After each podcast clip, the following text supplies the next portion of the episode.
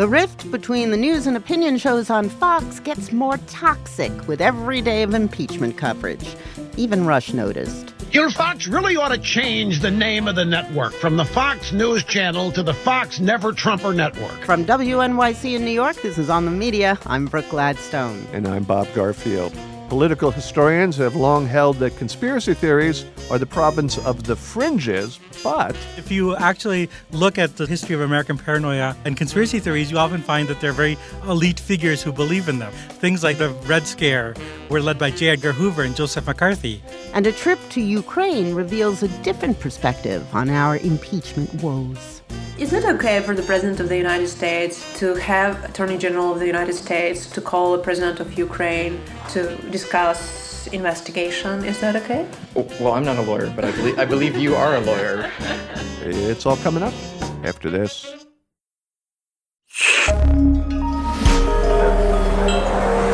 Listener supported. WNYC Studios. From WNYC in New York, this is On the Media. I'm Brooke Gladstone. And I'm Bob Garfield. Let's talk about the global conspiracy against the American president that Trump himself is always talking about. As it becomes ever more obvious that Trump's conspiracy theories drive much of his foreign relations, we thought it timely to connect the dots of his worldview. So let's begin at the beginning with a low level foreign policy advisor in the Trump campaign named George Papadopoulos. We might remember that the entire reason the FBI launched a counterintelligence investigation of the Trump campaign was because Papadopoulos drunkenly told the Australian ambassador to the UK that he had learned that the Russians had dirt on Hillary Clinton. Vox staff writer Alex Ward will guide us through this dark terrain. He pegs the theory's origins to April 2016, when Papadopoulos gets a tip from a Maltese professor named Joseph Mifsud about Russia's nasty intelligence on Hillary Clinton. The next turn comes a few months later when a drunken Papadopoulos tells an Australian diplomat about the tip.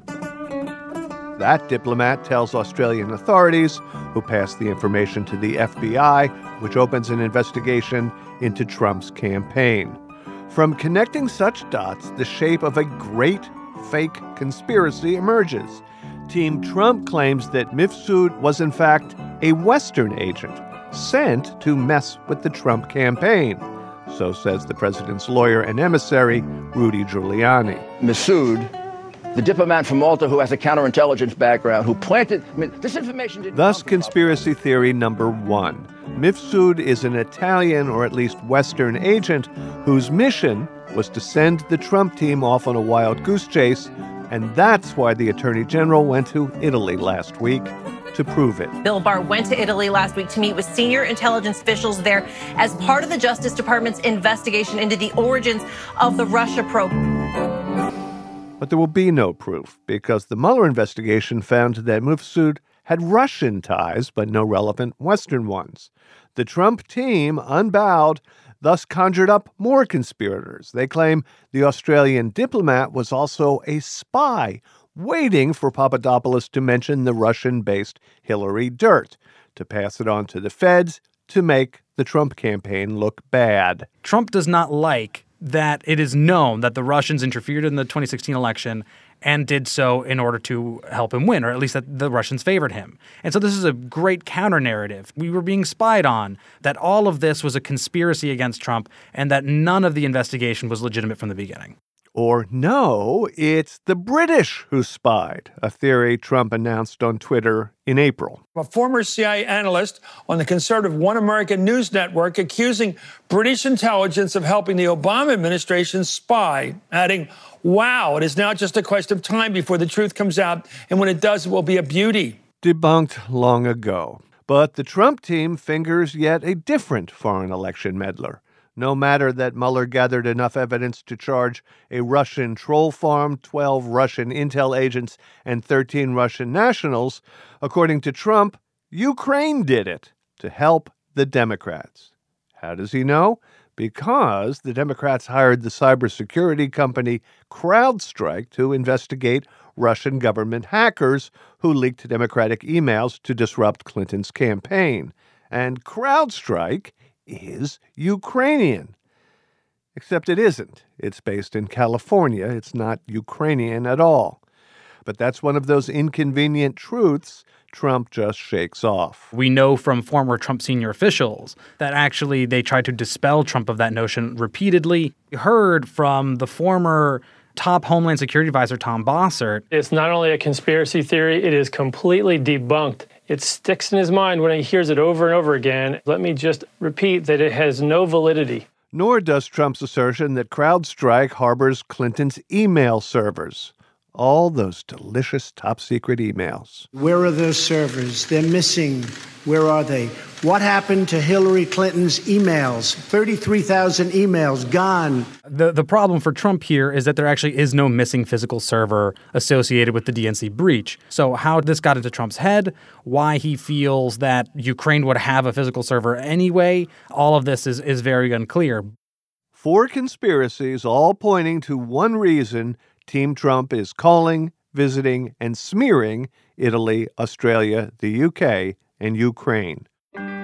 Four conspiracies, but when you boil it down, just a single theory that the president was persecuted, that the president's team was not at fault, and it was in fact a conspiracy by political enemies to tear down a campaign and then a presidency. And so, if you're looking at the core, we have a president who is just unwilling to believe the facts as they are known and instead twist reality in order to attack political opponents.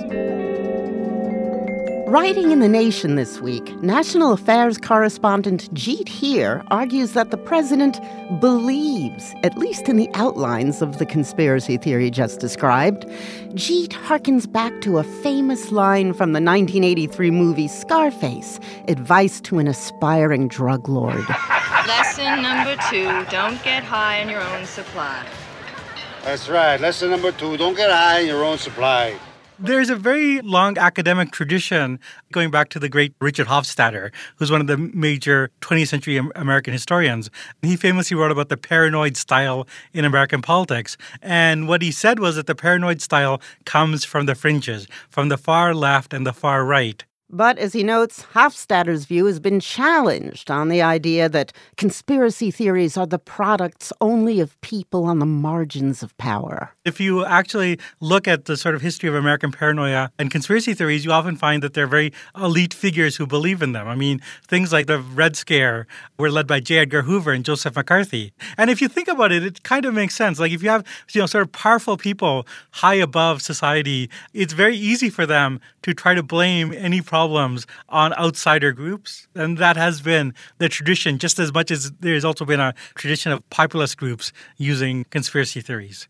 So, as you pondered the possibility that Donald Trump actually may have fallen into the same trap as Scarface and become intoxicated, you concluded that, in fact, he has.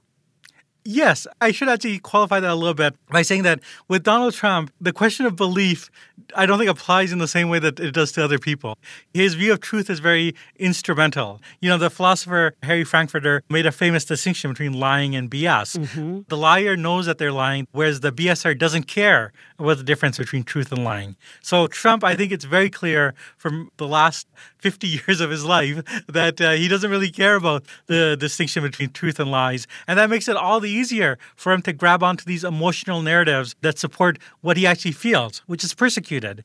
You know, whether something is actually factually true is not at all a concern. The question is, is it useful for him? And then if it is, he takes it up and it becomes part of him. The circle around him, though, definitely includes people who like seem to be really gung ho about this and not in a manipulative way. Let's talk about Trump's inner circle then, especially Secretary of State Mike Pompeo and Attorney General William Barr.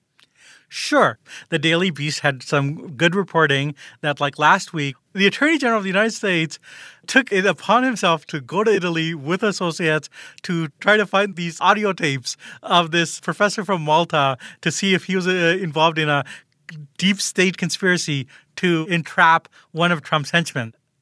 I mean, the fact that Barr is doing this, that he's going to Italy as an American public official, getting Italian intelligence and Italian law enforcement involved in this. I mean, these people are acting as if these conspiracy theories have some basis in fact and that they're carrying out an investigation. You quote Julian Sanchez of the Cato Institute's tweet. He wrote, I don't want to jump to conclusions, but a lot of weird aspects of this seem consistent with Barr having gone full tinfoil hat, as in the AG personally globetrotting to play Nancy Drew would make more sense if he decided his own subordinates are deep state agents. Sanchez is exactly right. This seems to spring from a distrust that Trump and his inner circle have of this permanent government bureaucracy, which has resisted many of Trump's illegal requests. And Trump interprets that as their deep state. Like if Trump says, let's build a moat at the border filled with alligators and shoot migrants that are coming in, people don't carry that out. For Trump's brain, that seems to suggest treason. And unfortunately, people like Barr seem to go along with this mindset. Mm-hmm. There's very much a kind of bubble created by Fox News. And if you look at Barr's writing before he became Attorney General, where he's supporting Trump, he gave a lot of credence to a lot of the sort of Fox News view that Trump is a president that's being persecuted. Well, you see, and that's really interesting because it almost brings us back to Hofstadter in a way. I mean, if we think of conspiracy theories as being the tool of those who are marginalized, oppressed, as usually being a tool of the weak against the powerful, is the continual belief in their victimization, Trump and Barr and mm-hmm. their associates, a reason why they're resorting to the conspiracy theory? That actually also explains the conspiracy theories not just of Trump, but of earlier presidents and powerful figures like, mm-hmm. you know, Richard Nixon or J. Edgar Hoover. Lyndon Johnson, we know this from audio tapes, believed that the anti-war movement was a communist conspiracy. And even beyond that, he believed that the North Vietnamese were the puppets of China, which was like totally at odds with, mm-hmm. reality. But I'd say even beyond that, I think that what we're seeing is the birth of a lost cause myth among Trumpists that if Trump does go down, either impeachment and removal or more likely defeated in the election next year, there will be this myth, just as there's a myth about how the South uh, had a noble cause and was lost. There will be this myth that Trump was going to be a great president, make America great again, and he was betrayed by the deep state. And this is what will keep Trumpism alive even after he's gone. There was a piece in New York Magazine by Ed Kilgore this week musing on the word coup. This is not an impeachment. This is a coup d'etat. This is nothing less than an attempted coup d'etat and end run around the ballot box. Here is our president from just tonight. And we quote As I learn more and more each day, I'm coming to the conclusion that what is taking place is not an impeachment, it is a coup intended to take away the power of the people. Nixon and Clinton's allies also said the impeachment proceedings were coups against them. And Kilgore wrote One very common element of coup treatments of impeachment is the idea that presidents should only be accountable to the electorate, which makes his or her removal by Congress an effort to, quote, reverse election results or usurp democracy. In this formulation, any impeachment effort is a conspiracy, any effort of mm-hmm. the Congress to enforce its function as a third branch of government. Yeah, no, th- that's a very interesting point. I mean, even though impeachment is in the Constitution and it is absolutely the right of Congress, if you really believe that the president has an absolute legitimacy, and as Nixon said, if the president does it, it's not illegal, then yeah, impeachment is a coup.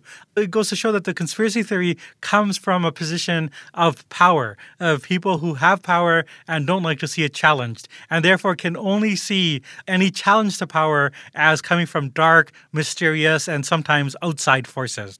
But not just people in power. I mean, people who believe the moon landing was faked or. Uh... Oh, yeah. No, no. I mean, I think that there's a conspiracy theories of the weak and the conspiracy theories of the strong. And there's definitely long history uh, in America of weak and marginalized people using conspiracy theories to critique the status quo. I guess the original or novel point I want to make is that the, the strong also have their conspiracy theories. Right.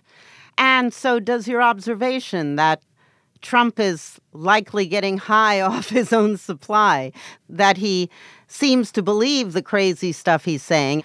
Does it change the way we understand him? I think Trump believes what he's saying in a very precise sense that he cannot see any challenge to himself as legitimate. His ability to believe that is strengthened by the fact that he is a BSer more than he's a liar. The further ramification of this is that it'll make it much harder to get him to leave. Like I think Nixon mm. was a liar, and I think Nixon knew to some degree, you know, what he had done and what he had lied about, and therefore he knew the jig was up. I think emotionally it's very hard for Trump to know that. So I, I would be very surprised if Trump leaves, or more importantly, if he ever gives up any of these conspiracy theories. Hmm. They're too valuable to him, and they're too much a part of who he is. You noted that when Scarface doesn't obey lesson number two of drug dealing, don't get high in your own supply, well, you know.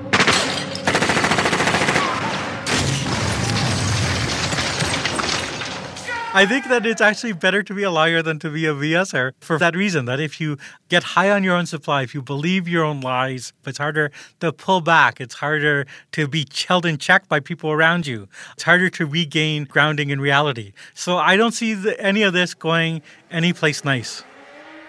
Well, thanks a lot, Jeet. so, sorry to be a downer. Jeet Heer is national affairs correspondent for The Nation. This week he wrote, Trump is high on his own supply. This is on the media.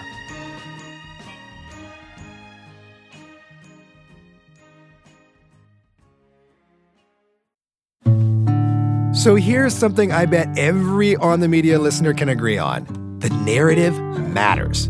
The stories we tell ourselves about our past absolutely shape how we think about our future. And that's the focus of our new season of The United States of Anxiety, a podcast from WNYC Studios. I'm Kai Wright. Join me as I investigate the unfinished business of American history and learn how it shapes everything about the 2020 election.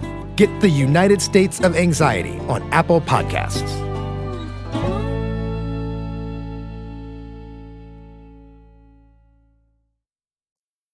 This is On the Media. I'm Bob Garfield. And I'm Brooke Gladstone. Last Sunday on Fox, White House staffer Stephen Miller squared off against Fox's Chris Wallace. Number one. Uh, how about John, answering my question? John Durham as you know. I, I, wait a minute. John Durham is investigating something completely different. Uh, no, no, Stephen, I'm asking you a direct question. Why did the president use private attorneys rather than go to the State Department? If you don't know, that's an acceptable answer. But Wallace later described the White House impeachment defenses as astonishing and deeply misleading. Elsewhere on the channel, however, the tone of the impeachment programming was somewhat different. Why won't the media focus because they are covering up for the Democrats because they are more corrupt than anyone realizes. They are covering up serious crimes that were committed against the United States by the Biden family. There is a long documented rift between the news channel's journalists and its opinionators. What's new is the ferocity flying in both directions and what it portends for what many call state TV. Vanity Fair special correspondent Gabe Sherman dug into the seeming bedlam at Fox News. But first, I'm going to play us a little bit of the old Rush Bow. And we've even got never Trumpers now all over Fox News. Well, this uh, phone call very hard to defend. I wouldn't want to have to defend this. There's nothing hard to defend about the phone call. You just don't want to defend it. You know, Fox really ought to change the name of the network from the Fox News Channel to the Fox Never Trumper Network. what do you think, Gabe? At Fox News, what you have are isolated pockets of reality. You know, Shepard Smith hosts an afternoon news show that's one hour. Fox and Friends is on for three hours a day. You have the prime time lineup from 8 until 11. That's another three hours. So I think people like Rush Limbaugh are vastly overstating the level of anti Trump rhetoric. The network has, by and large, stuck with the president. That is what the Fox News audience wants. This argument within Fox has actually been playing out for quite some time. I mean, it's gotten worse in the past couple of weeks. If you think about the very public eruption just a little over a week ago between Shepard Smith, mm-hmm. Trump's not a fan, and Tucker Carlson, first you have Fox legal analyst Judge Andrew Napolitano telling Shep Smith that the president committed a crime. It is a crime for the president to solicit aid for his campaign from a foreign government. So that to which the president has admitted is in and of itself a crime. Yes, this is the same crime for. which Then you have Tucker Carlson bringing on another guest, Joe diGenova. Well, I think Judge Napolitano is a fool. No, it is not a crime. And even if he had said, you're not going to get the money, it would not be a crime. I was And then you have Shep calling Carlson repugnant. I think we should point out, though, as I reported, that Fox executives communicated to Shepard Smith that he was no longer allowed to publicly go after Tucker Carlson on his show. So the winner of that fight clearly was the pro Trump Tucker Carlson side.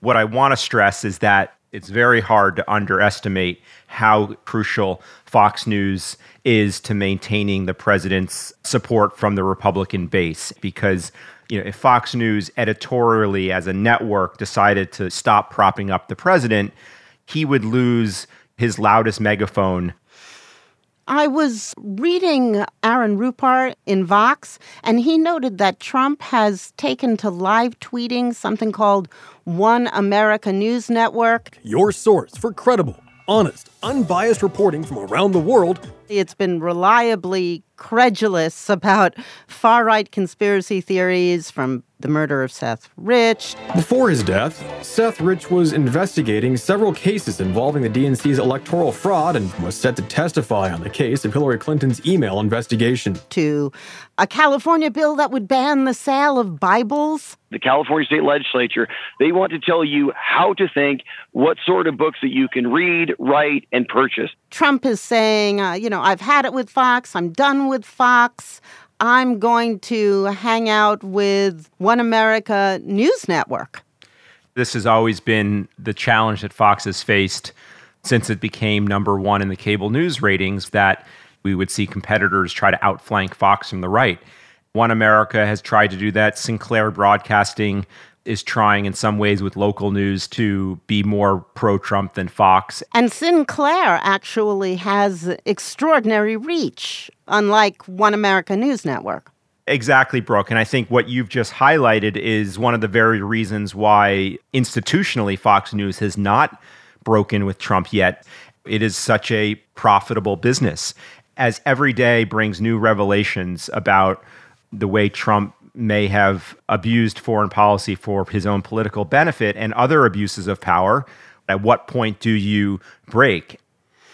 It told Shepard Smith not to publicly chastise Tucker Carlson, but we haven't heard that they've told Shepard Smith or Chris Wallace to refrain from reporting anti Trump facts everyone wins at Fox when you have people like Chris Wallace and Shepard Smith so publicly challenging the president because it allows Fox to showcase the fact that it is not just all right wing talking points. It's good for the network's brand to be blunt about it. If I were a conspiracy theorist, I would think that maybe all of Trump's criticism was to strengthen the Fox brand. I know the White House, from my own reporting, and Trump in particular, did not like the idea that Fox was perceived as state TV. It diminished the credibility of anything on the airwaves. And so it helps Trump politically if he's seen to be in a skirmish with Fox News, because then he can say, oh, listen, this is a, a standard news network. They're not just carrying water for me. Some of this is like WWF wrestling, where there's a sort of theatricality to the conflict. But I think at its core, there is, you know, some real power shifts happening. Is this just a waiting game where the intramural sniping is meant to keep everyone tight with their constituencies? Yes, and what I'm saying is that I think the prospect of impeachment, unlike the Mueller report, which was layered and complicated, impeachment is a very public very simple thing for the audience to understand. And so there are powerful constituencies inside Fox who are determined to cover the news wherever it takes them. What we saw over the last couple of weeks has been a real testing of the relationship. The sniping on air between Shepard Smith and Tucker Carlson was new. but I don't think we can firmly say if this relationship's headed to divorce court yet or not. hmm You've said that unlike the Mueller report, this is a fairly simple story. But if you consider what Trump's mouthpieces are doing, what Giuliani alone is doing is spouting so many things that are meant to discredit whatever is going on. I wonder, as the situation at Fox develops, is there more or less hope for the news consumer who happens to tune into Fox? Thursday, we saw the president call for China to investigate the Bidens, you know, doubling down on using our foreign policy to benefit him politically. The more the president continues to act bizarrely, you know, Fox can't stop that from happening. Yes, people like Sean Hannity can throw sand in the viewer's eyes, but these clips will still find a way onto Fox, whether on Fox News Sunday with Chris Wallace or Shepard Smith or other news anchors who decide to cover the story in a more straightforward way. What you're seeing is an attempt to cloud reality, but they don't have the power to stop reality. Gabe, thank you very much. Thanks for having me. Gabe Sherman is a special correspondent for Vanity Fair. This is on the media.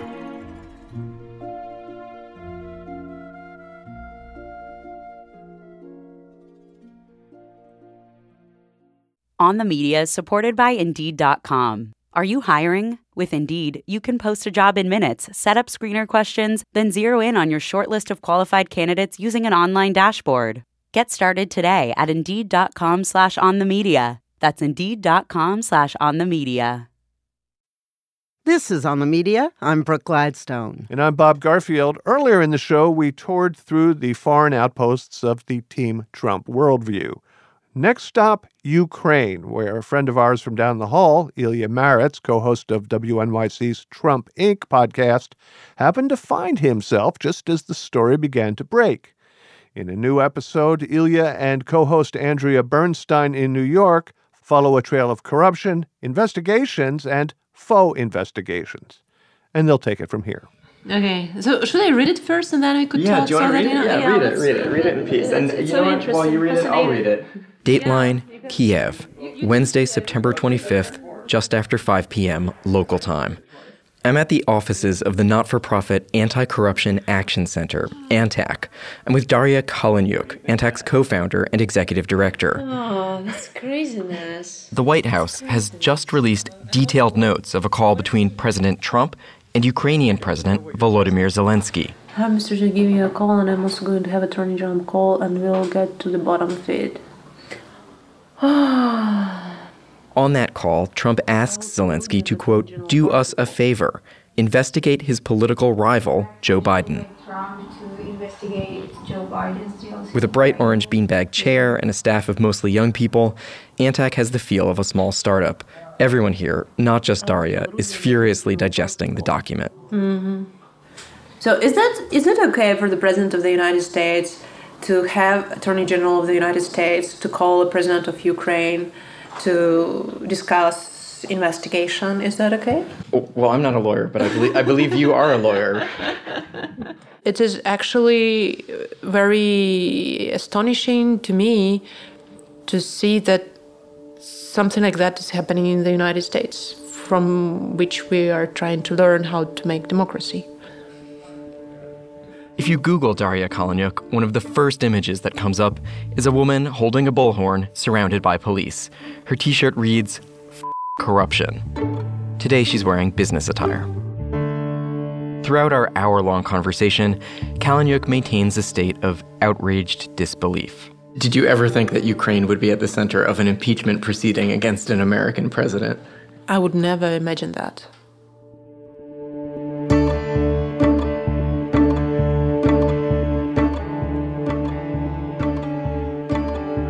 Here's Trump Inc. co host Andrea Bernstein in New York. A little about how Ilya happened to be in Kiev right now. For over a year, the Trump Inc. crew has been talking about Ukraine, the role it plays for Trump and the people around him. He's taken money from Ukrainian oligarchs. His former campaign manager, Paul Manafort, worked there for a decade and went to prison because of his work there. Michael Cohen has ties to the country, and Trump's personal attorney, Rudy Giuliani, has been making appearances in Ukraine for over a decade. We kept asking ourselves, why? What is it about Ukraine? So Ilya planned a trip months ago. And as it turned out, he arrived right after we learned that Ukraine was the country in the mysterious whistleblower report. As the story was breaking wide open, Ilya landed in Kiev. Somewhere here. Paul Manafort's office, number four. He went there to follow a trail of corruption that started with President Trump's campaign chief, Paul Manafort, and led to President Trump's personal attorney, Rudy Giuliani. What I don't see anywhere are newspapers. Nobody's reading them, nobody's selling them. Before we begin, a note. Politicians in Ukraine routinely use prosecutions not as fact finding missions, but as bludgeons to destroy opponents. Opponents like Daria Kaleniuk's anti corruption group, ANTAC, supported by the European Union. Rudy Giuliani mentioned ANTAC in an interview with Chris Cuomo on CNN in September that went viral. The only thing I ask about Joe Biden is to get to the bottom of how it was that Lutsenko, who was appointed, dismissed the case against Antac, not for profit called Antac. Well, whatever the hell it was, Antac. Kaleniuk told Ilya that her group is being attacked because it's fighting corruption. We are actually exposing grand corruption schemes in Ukraine. We are exposing also Western enablers of Ukrainian kleptocrats. We are pain in the ass for many powerful people here, but they can. In the summer of 2018, the Mueller investigation was bearing down. Rudy Giuliani, the president's personal lawyer, began talking about putting out a quote, counter report. That never materialized. What did happen, we know from the whistleblower report, is that Rudy Giuliani began to reach out to current and former Ukrainian prosecutors in late 2018. Giuliani was developing a counter narrative to Mueller, arguing it was Ukraine that interfered with the 2016 election on behalf of Hillary Clinton. While he was at it, Giuliani began encouraging Ukrainians to investigate Joe Biden, and they seemed game. In the middle of this, Attorney General William Barr released his summary of the Mueller report, followed by the report itself. Days after that, a new Ukrainian president won the election in a landslide Volodymyr Zelensky. A few months later, Trump short circuited the normal process and personally ordered a hold on military aid to Ukraine. And then, one day after special counsel Robert Mueller testified before Congress, Trump got on the phone with President Zelensky. That's when he asked for that favor, looking into the Bidens. In September, we all learned of the whistleblower complaint. Then Nancy Pelosi announced an impeachment inquiry. Then we saw the documentation of that Trump Zelensky phone call. And then we read the complaint. Then it's now. There's one more thing about Zelensky you should know. Before he became U.S. president, Donald Trump was famous from TV. Same deal with the new Ukrainian leader, Volodymyr Zelensky. He starred in a popular TV show about a history teacher whose anti corruption rant goes viral and propels him to the presidency. It's called Servant of the People. Zelensky's real life political party is also called Servant of the People. Here's a clip from the show. It's the moment when Zelensky's character learns he's won. Василий Петрович Голобородько? Да. Доброе утро, господин президент. Good morning, Mr. President.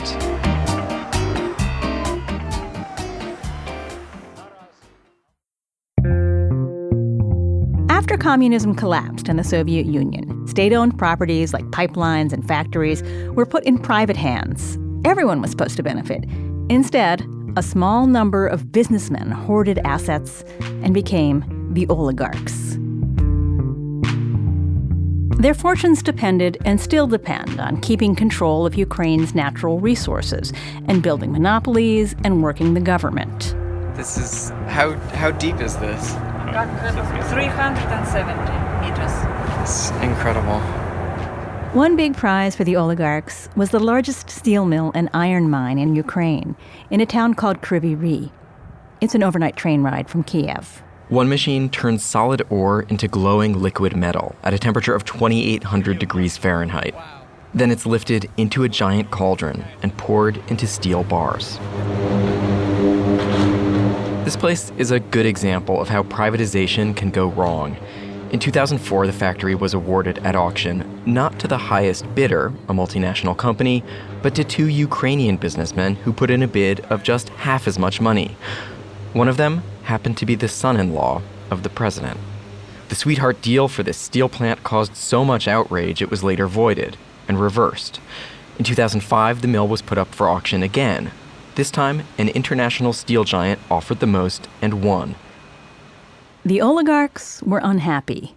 They wanted control of the natural resources. And to get that, they had to control the government. And they found just the man to help them do it a man with decades of experience supporting corrupt leaders across the globe Paul Manafort.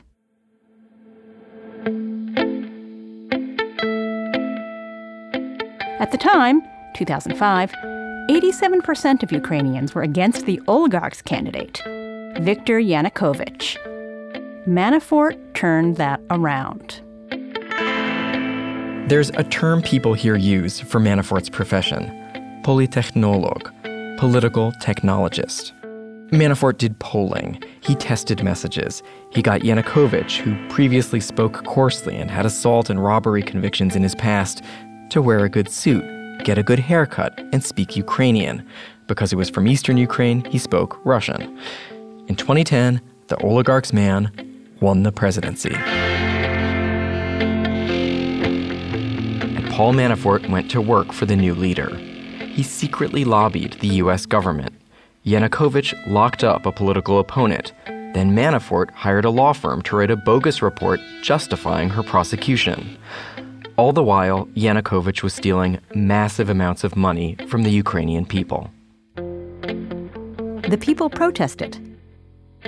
In February 2014, Ukrainians overthrew Yanukovych. He fled by helicopter to Russia.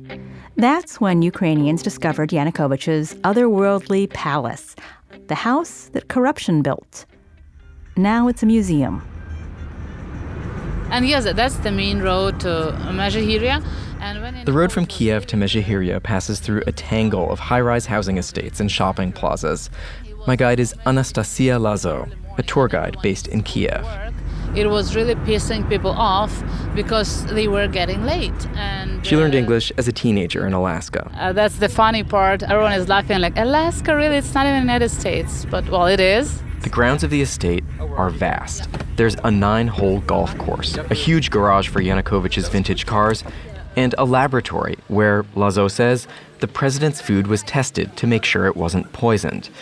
After Yanukovych fled Mezhyhirya in 2014, protesters and journalists found a trove of his financial documents dumped in the water.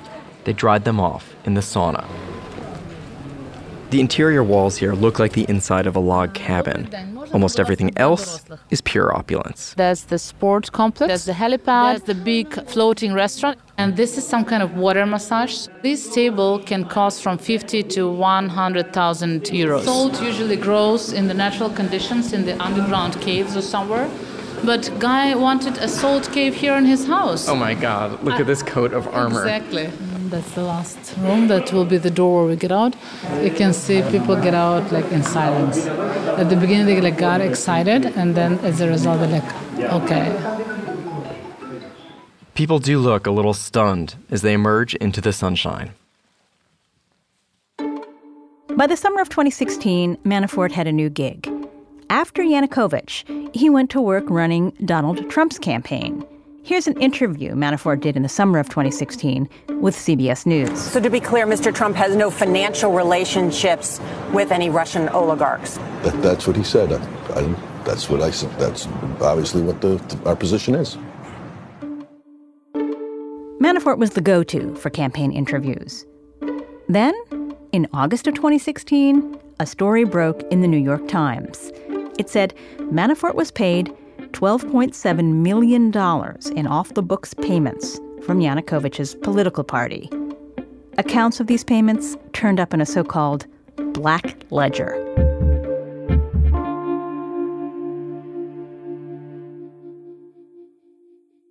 Three years after the Black Ledger was made public, Donald Trump and Rudy Giuliani are on a campaign to question its origins and thus vindicate their since convicted colleague, Manafort, and to smear their opponents and to undermine the U.S. Special Prosecutor, Robert Mueller.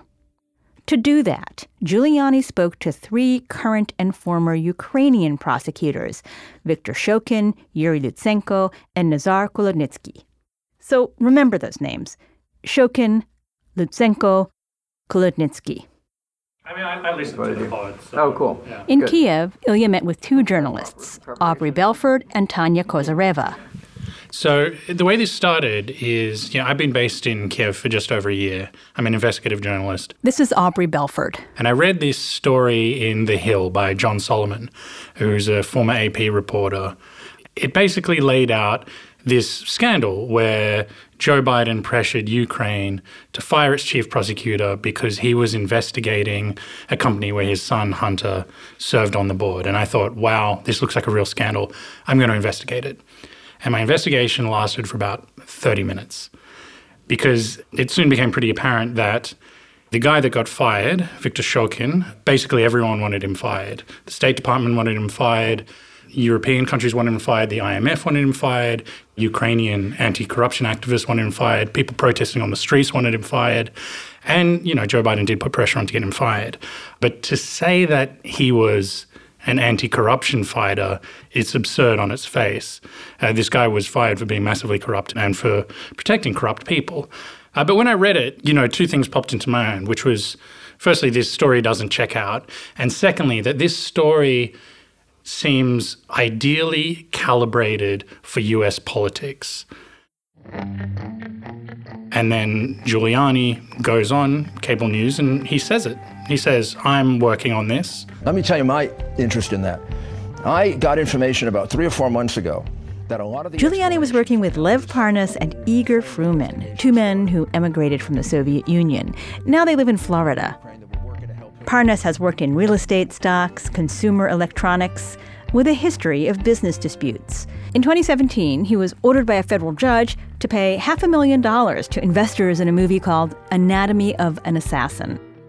To date, he hasn't paid it.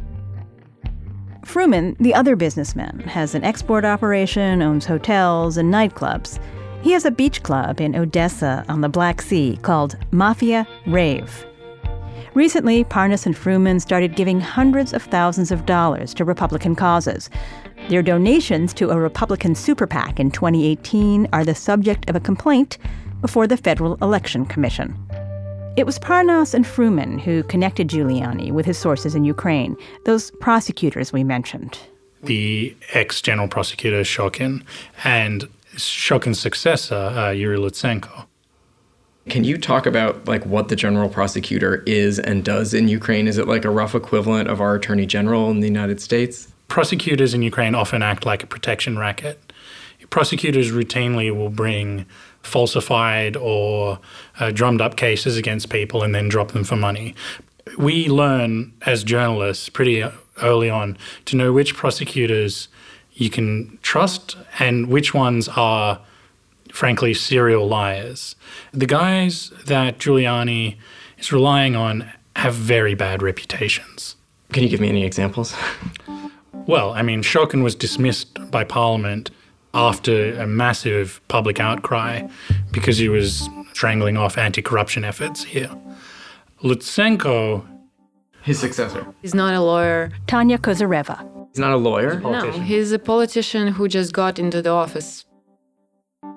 Lutsenko has been widely accused of slow walking corruption cases and of cooking up cases against innocent parties who are out of favor with Ukraine's moneyed class. He denies this. Giuliani's third prosecutor source is the uh, special anti corruption prosecutor, Nazar Kholodnitsky, who has himself been investigated for. Yeah, collaborating with people under investigation for corruption, telling them what the investigation has and what to anticipate. Kholodnitsky was recorded tipping off suspects ahead of searches. Giuliani spoke with these current and former prosecutors Lutsenko, Kholodnitsky, and Shokin about a dozen times. Giuliani collected the information they gave him about Trump's political opponents and passed it along, widely discredited though it was, to the American president. We reached out to the White House, Giuliani, the three Ukrainian prosecutors, Parnas and Fruman. The only one who commented was Lutsenko, who said, without elaboration, that the whistleblower's allegations about him are false. Giuliani has been subpoenaed by the House Oversight Committee. Among the associations they're examining, Parnas, Fruman, the three prosecutors, and Giuliani's business partners in Ukraine. There was someone trying to focus attention on the corruption of Ukrainian prosecutors, the American ambassador to Ukraine, Marie Yovanovitch. She called for Kholodnitsky to be fired. She said, Nobody who has been recorded coaching suspects on how to avoid corruption charges can be trusted to prosecute those very same cases. In May, Trump abruptly recalled Yovanovitch there is now no U.S. ambassador to Ukraine. This brings us to the central subject of Giuliani's campaign. It's the idea that the Democrats and some Ukrainians interfered in the 2016 election in Hillary Clinton's favor. They did this, in Giuliani's version of events, by forging a document, the so called Black Ledger, that showed secret payments from Yanukovych's party to Paul Manafort. Remember, Manafort is serving prison time because of the trail of corruption Robert Mueller uncovered, beginning with those payments he took from Yanukovych, bank fraud, tax fraud, money laundering, conspiracy against the United States. But Giuliani says the Black Ledger is a fake. Here's Giuliani in a May 2019 interview on Fox News, pointing a finger at a man named Sergei Leschenko he's not the prosecutor Lutsenko. Found to be involved in assisting uh, the Democrats with the 2016 election. Okay, so a let gentleman, me ask I'll give you his name. Your decision uh, not to let, go. Let, let me let, let me okay. finish. A, a, gentleman by the name of Leschenko. Yes. Who supplied a black book that was found to be fraudulent. Okay. And never used because it was a fraudulent, mm-hmm. uh, incriminating statement that was totally untrue. Of course, it's not fraud. It's real document, and of course, I'm not an enemy of American government, and I never interfered in American elections. In Kiev, I spoke to the man who helped to bring the Black Ledger to light, Sergei Leschenko, an investigative journalist and former member of parliament. I met him in a cafe in a hip part of the city. It is part of conspiracy created by Giuliani, conspiracy theory, which is not based on relevant and real information because Black Ledger went through expertises in Ukraine, and the expertise proved that it's real document. And signatures of people signed this book, real one. But to construct the conspiracy theory, Giuliani, he decided to spin that it's fake, and fake Black Ledger and so on. Leschenko is extremely tall with thick framed glasses. He turns 40 next year. Leschenko says to promote his theory, Rudy Giuliani seized on the fact that an administrative court found Leschenko acted illegally in publicizing the Black Ledger. Giuliani ignored the fact that the ruling was overturned on appeal. But it did not stop Giuliani, and he continued saying this fraud. By casting doubt on the Black Ledger, Rudy Giuliani is trying to rewrite history. Paul Manafort, in Rudy's telling, is transformed from a political technologist who profited from a corrupt system and cheated on his taxes into the victim of a sinister anti Trump plot, a plot that eventually led to Robert Mueller's investigation. But if Paul Manafort's actions are obscured in America, if he's seen as a victim, Leschenko says that will have a chilling effect on the people who are pushing to make Ukraine more democratic, open, and fair. Whistleblowers or anti corruption activists who ready to fight against the system, to provide this information, now will remember what happened with people like me or like ANTAC leaders who were under pressure for the last four years. And they will decide twice or triple should they start this anti corruption activity or it's better to keep silence, to keep eyes blind When we started our interview, Leshchenko was rubbing his eyes and glancing at his phone. He's been doing back to back news interviews for days. Suddenly, it seems, the world is interested in what he has to say about graft and disinformation. For me, it's another evidence that corruption is not just Ukrainian problem, but it's a global problem. And sometimes corruption, it's like a butterfly effect. Something happened in Ukraine, and tsunami happened in U.S. Leshchenko has offered to testify before Congress about his experience with the Black Ledger and the disinformation campaign.